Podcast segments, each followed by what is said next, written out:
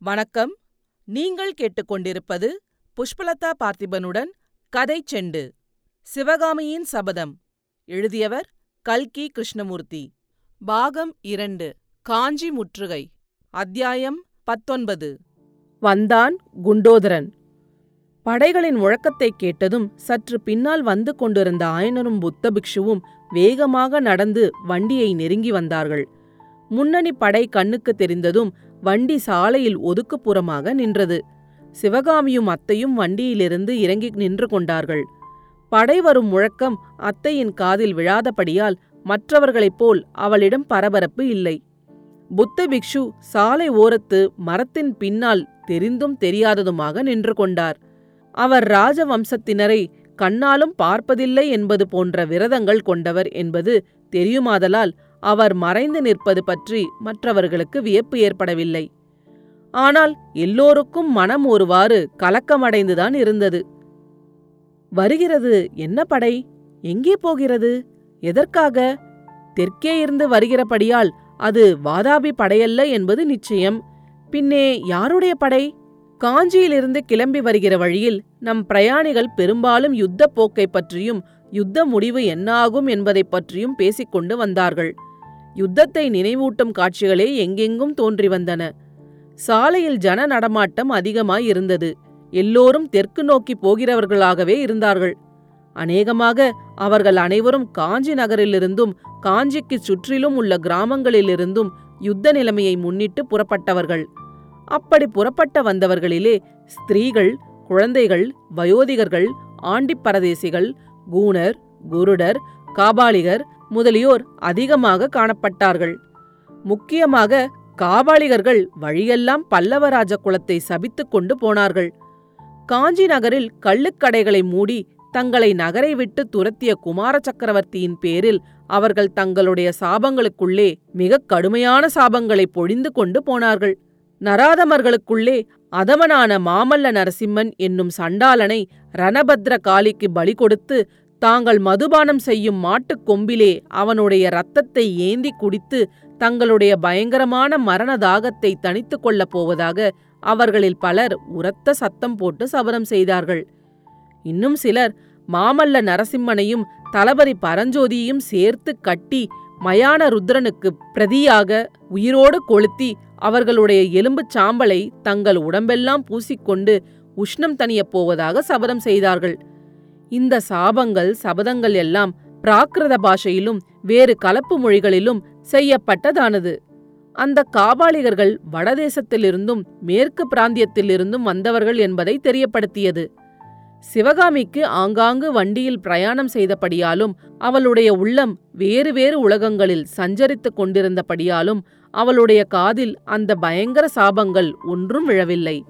ஆனால் ஆயனருடைய காதில் அவையெல்லாம் கர்ண கடூரமாக விழுந்தன. அவற்றை கேட்கச் சகிக்காமல் அவர் காதை பொத்திக் கொண்டார். புத்த பிக்ஷுவின் செவிகளுக்கு மட்டும் அந்த சாபங்கள் எவ்வித அருவருப்பையும் அளித்ததாக தெரியவில்லை. அதற்கு மாறாக அவருடைய முகத்தின் கடூரத்தை இன்னும் கடூரமாக்கிக் கொண்டு சில சமயம் புன்னகை தோன்றியது. பிக்ஷு ஒரு தடவை காபாலிகர் கூட்டத்தில் புகுந்து பேசிக் கொண்டிருந்து விட்டு வெளிவந்து ஆயனரை அணுகியதும் ஆயனரே எப்போதாவது நான் புத்த சமயத்தை துறந்து சைவனாகும் பட்சத்தில் காபாலிகத்திலேயே சேர்வேன் என்றார். இதை கேட்டு ஆச்சரியமடைந்த ஆயனர் சுவாமி அத்தகைய எண்ணம் தங்களுக்கு ஏன் வர வேண்டும் புத்த சமயத்தின் மீது தங்களுக்கு என்ன கோபம்? யுத்தங்களினால் ஏற்படும் சங்கடங்களையும் துன்பங்களையும் பார்க்க பார்க்க புத்த பகவான் காட்டிய அஹிம்சை மார்க்கமே உத்தமமான மார்க்கம் என்றல்லவா எனக்கு இப்போது தோன்றி வருகிறது? என்றார். புத்த பகவான் காட்டிய அஹிம்ச மார்க்கமே உத்தமமான மார்க்கம் என்றல்லவா எனக்கு இப்போது தோன்றி வருகிறது? என்றார்.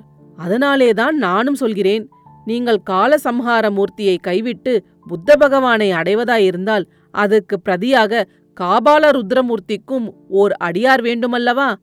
என்று நாகநந்தி கூறியது ஆயனருக்கு மேலும் மனக்குழப்பத்தை உண்டாக்கிற்று. சாலையிலிருந்து அபூர்வமாய் தெற்கே இருந்து வரும் பிரயாணிகள் சிலர் காணப்பட்டபோது அவர்களை காஞ்சிக்கு பக்கமிருந்து வருகிறவர்கள் நிறுத்தி தெற்கே என்ன விசேஷம்? என்று கேட்டார்கள். அவர்கள் மறுமொழி சொல்லிவிட்டு காஞ்சி நிலைமையைப் பற்றி விசாரிப்பார்கள். இத்தகைய பேச்சுகளையெல்லாம் நாகநந்தி ஆங்காங்கு நின்று வெகு சுவாரஸ்யமாக கவனிப்பார். இப்படி ஒரு தடவை கூட்டத்தில் நின்று பேச்சு கேட்ட பிறகு நாகநந்தி ஆயனர் சிவகாமி இருவர் காதிலும் விழும்படியாக நாம் ஒன்று நினைக்க யுத்ததேவன் வேறொன்று நினைக்கிறான் போலல்லவா தோன்றுகிறது? உத்தேசித்தபடி நமது பிரயாணம் நடைபெறாது போலிருக்கிறதே என்றார். அப்படியா? புத்ததேவர் என்ன கருணை செய்கிறார்? அவருடைய திருவுள்ளம் என்ன? என்றார் ஆயனர். அத்தையைப் போல் அப்பாவுக்கும் காது மந்தமாகி வருகிறது என்று கூறி சிவகாமி புன்னகை புரிந்தாள். அந்த நகைச்சுவையை அனுபவித்த நாகநந்தி செவிடருடன் பேசுவது போன்ற உரத்த குரலிலே ஆயனரே! நான் புத்த தேவரை சொல்லவில்லை யுத்த தேவனை சொல்கிறேன் என்றார். அப்படியா? யுத்த தேவன் என்ன சொல்கிறார்? நம்மை வழிமறிக்கப் போகிறாரா? அப்படித்தான் என்று சொன்ன நாகநந்தி மறுபடியும் மெல்லிய குரலில் கூறினார். பல்லவ ராஜ்யத்துக்கு எதிர்பாராத ஆபத்துகள் எல்லாம் வந்து கொண்டிருக்கின்றன. மேற்கே இருந்து கங்க நாட்டு சைன்யம் படையெடுத்து வந்து எல்லைப்புறத்தில் நிற்கிறதாம். தெற்கே பாண்டிய மன்னர் பெரும்படை திரட்டிக் கொண்டு வருகிறாராம். பாண்டியர் சைன்யம் கிழக்கு சோழ நாட்டு எல்லைக்கே வந்துவிட்டதாம். வடதிசையிலிருந்து வரும் வாதாபி சைன்யத்தை பற்றிதான் உங்களுக்கே தெரியும். பல்லவ சைன்யம் தப்பிப் பிழைப்பதற்கு இன்னும் ஒரே ஒரு திசை பாக்கியிருக்கிறது. எந்த திசையை சொல்லுகிறீர்கள்? என்று ஆயனர் கேட்டார். கிழக்கு திசையைதான் சொல்லுகிறேன். கிழக்கே சமுத்திரராஜனிடம் வேணுமானால் மகேந்திர பல்லவர் அடைக்கலம் புகலாம். சமுத்திரத்திலே விழுந்து சாகலாம் என்கிறீர்களா? அடிகளே உங்களுடைய இருதயம் இப்படி ஈரப்பசியே இல்லாத பாலைவனமாக எப்போது ஆயிற்று? என்று ஆயனர் கோபக்குரலில் கூறினார். ஓ மகாஸ்தபதியே என்னை அவ்வளவு நீச குணமுள்ளவன் என்று ஏன் தாங்கள் கருத வேண்டும்? பல்லவ குலம் கடல் தந்த குழந்தையிலிருந்து தோன்றியதாயிற்றே. இப்போது அந்த வம்சத்துக்கு ஆபத்து வந்திருக்கும் சமயத்தில் அந்த கடல் அடைக்கலம் தராதா என்று சொன்னேன். கடலில் அடைக்கலம் என்றால் கடலில் மூழ்கிவிடுதல் என்றுதான் பொருளா? கப்பல் ஏறி இலங்கைக்கு போய் தப்பலாம் அல்லவா? ஆனால் அதற்கும் ஓர் ஆபத்து இருக்கிறது. இலங்கையில் இப்போதுள்ள அரசன் மகேந்திர பல்லவரின் அருமை சிநேகிதன்தான். ஆனால் அவனை இலங்கை சிம்மாசனத்தில் இருந்து தள்ளிவிட ஒரு பெருங்கலகம் அங்கே நடக்கிறதாம். பாவம் பல்லவர்களுக்கு வந்திருக்கும் கஷ்டகாலம் அவர்களுடைய சிநேகிதர்களை கூட பீடிக்கிறதே என்று கூறிவிட்டு புத்த பிக்ஷு ஒரு கோர சிரிப்பு சிரித்தார். ஆயனர் அப்போதும் விட்டுக் கொடுக்காமல் எதற்காக மகேந்திர பல்லவர் இலங்கைக்கு ஓட வேண்டும்? காஞ்சி கோட்டை இருக்கிறதல்லவா? என்றார். ஆமாம் காஞ்சி கோட்டை இருக்கிறது. அதில் எட்டு மாதத்துக்கு முன்பு பயங்கொள்ளி பல்லவன் ஒளிந்து கொண்டது போல் இப்போது அவனுடைய தந்தையும் ஒளிந்து கொள்ளலாம். வாதாபி படை வழி தங்காமல் வந்திருந்தால் கோட்டை ஒரு நொடியில் தகர்ந்து போயிருக்கும்.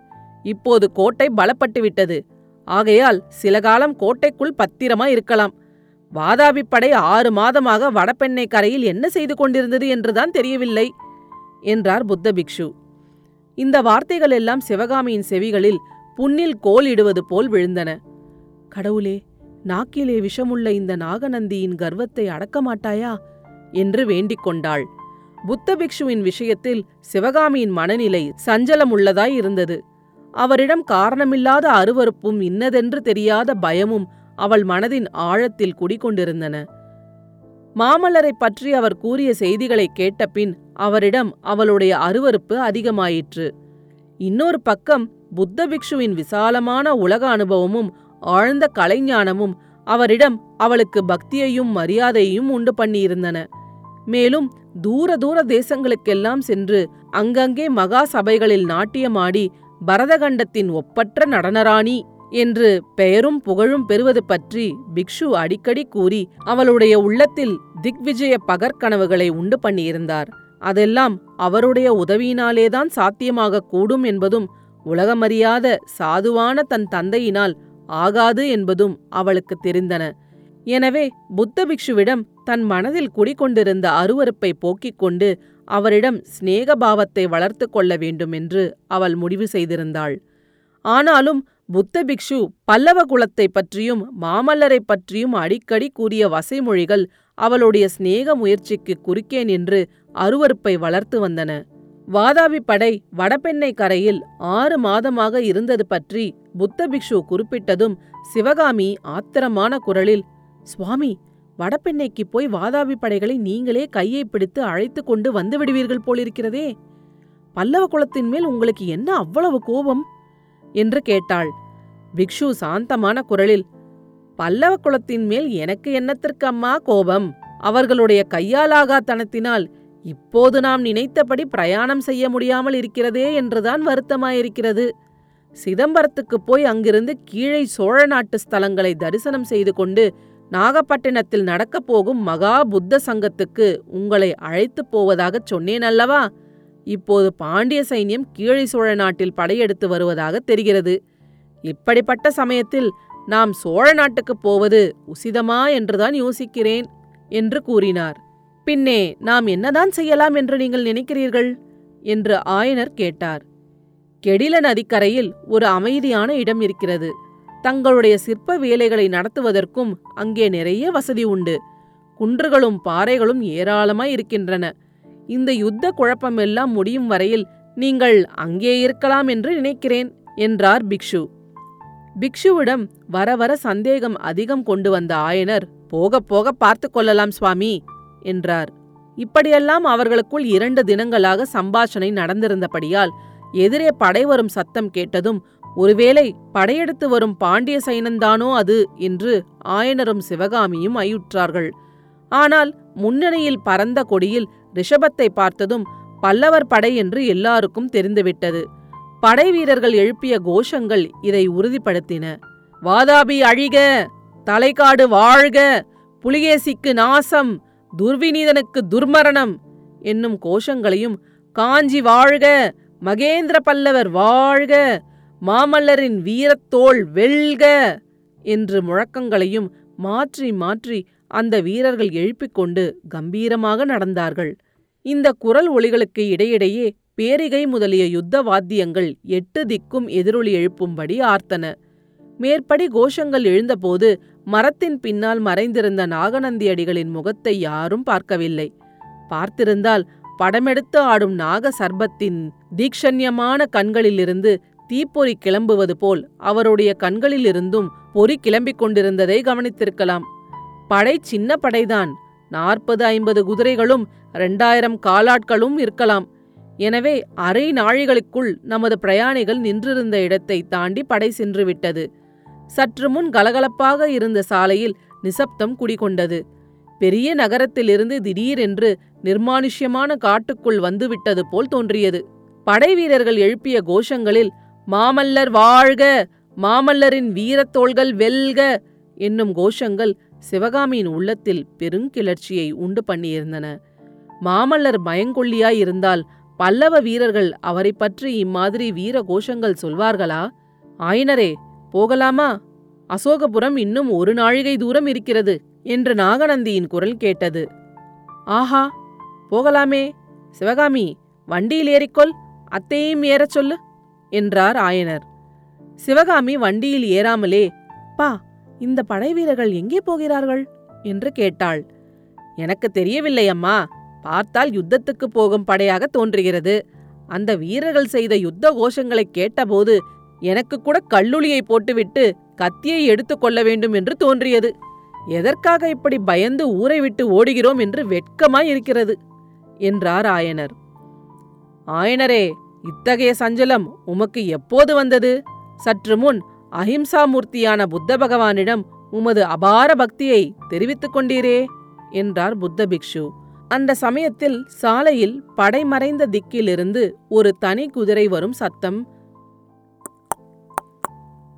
என்று கேட்டது. வர வர அது சமீபித்து வந்தது. வருகிறது யார் என்று தெரிந்து கொள்வதில் அவர்கள் எல்லோருக்குமே ஆவல் இருந்தபடியால் நின்ற இடத்திலேயே நின்றார்கள். குதிரை அவர்களுடைய அருகில் வந்தது. குதிரையின் மேல் இருந்தது இன்னார் என்று தெரிய வந்தபோது ஆயனருக்கும் சிவகாமிக்கும் உண்டான வியப்புக்கு அளவே இல்லை.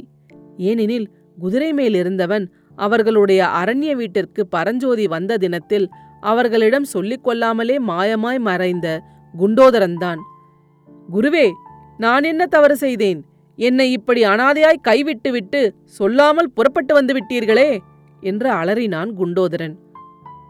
அடுத்த அத்தியாயத்தில் விரைவில் சந்திப்போம். கதைச்செண்டு பற்றி உங்கள் நண்பர்களிடமும் உறவினர்களிடமும் பகிரவும். உங்கள் கருத்துக்களை கமெண்ட்டுகளில் பதிவிடுங்கள். உங்கள் கருத்துக்களை கேட்க ஆவலுடன் காத்துக் கொண்டிருக்கின்றேன். நன்றி. நீங்கள் கேட்டுக்கொண்டிருப்பது புஷ்பலதா பார்த்திபனுடன் கதை செண்டு.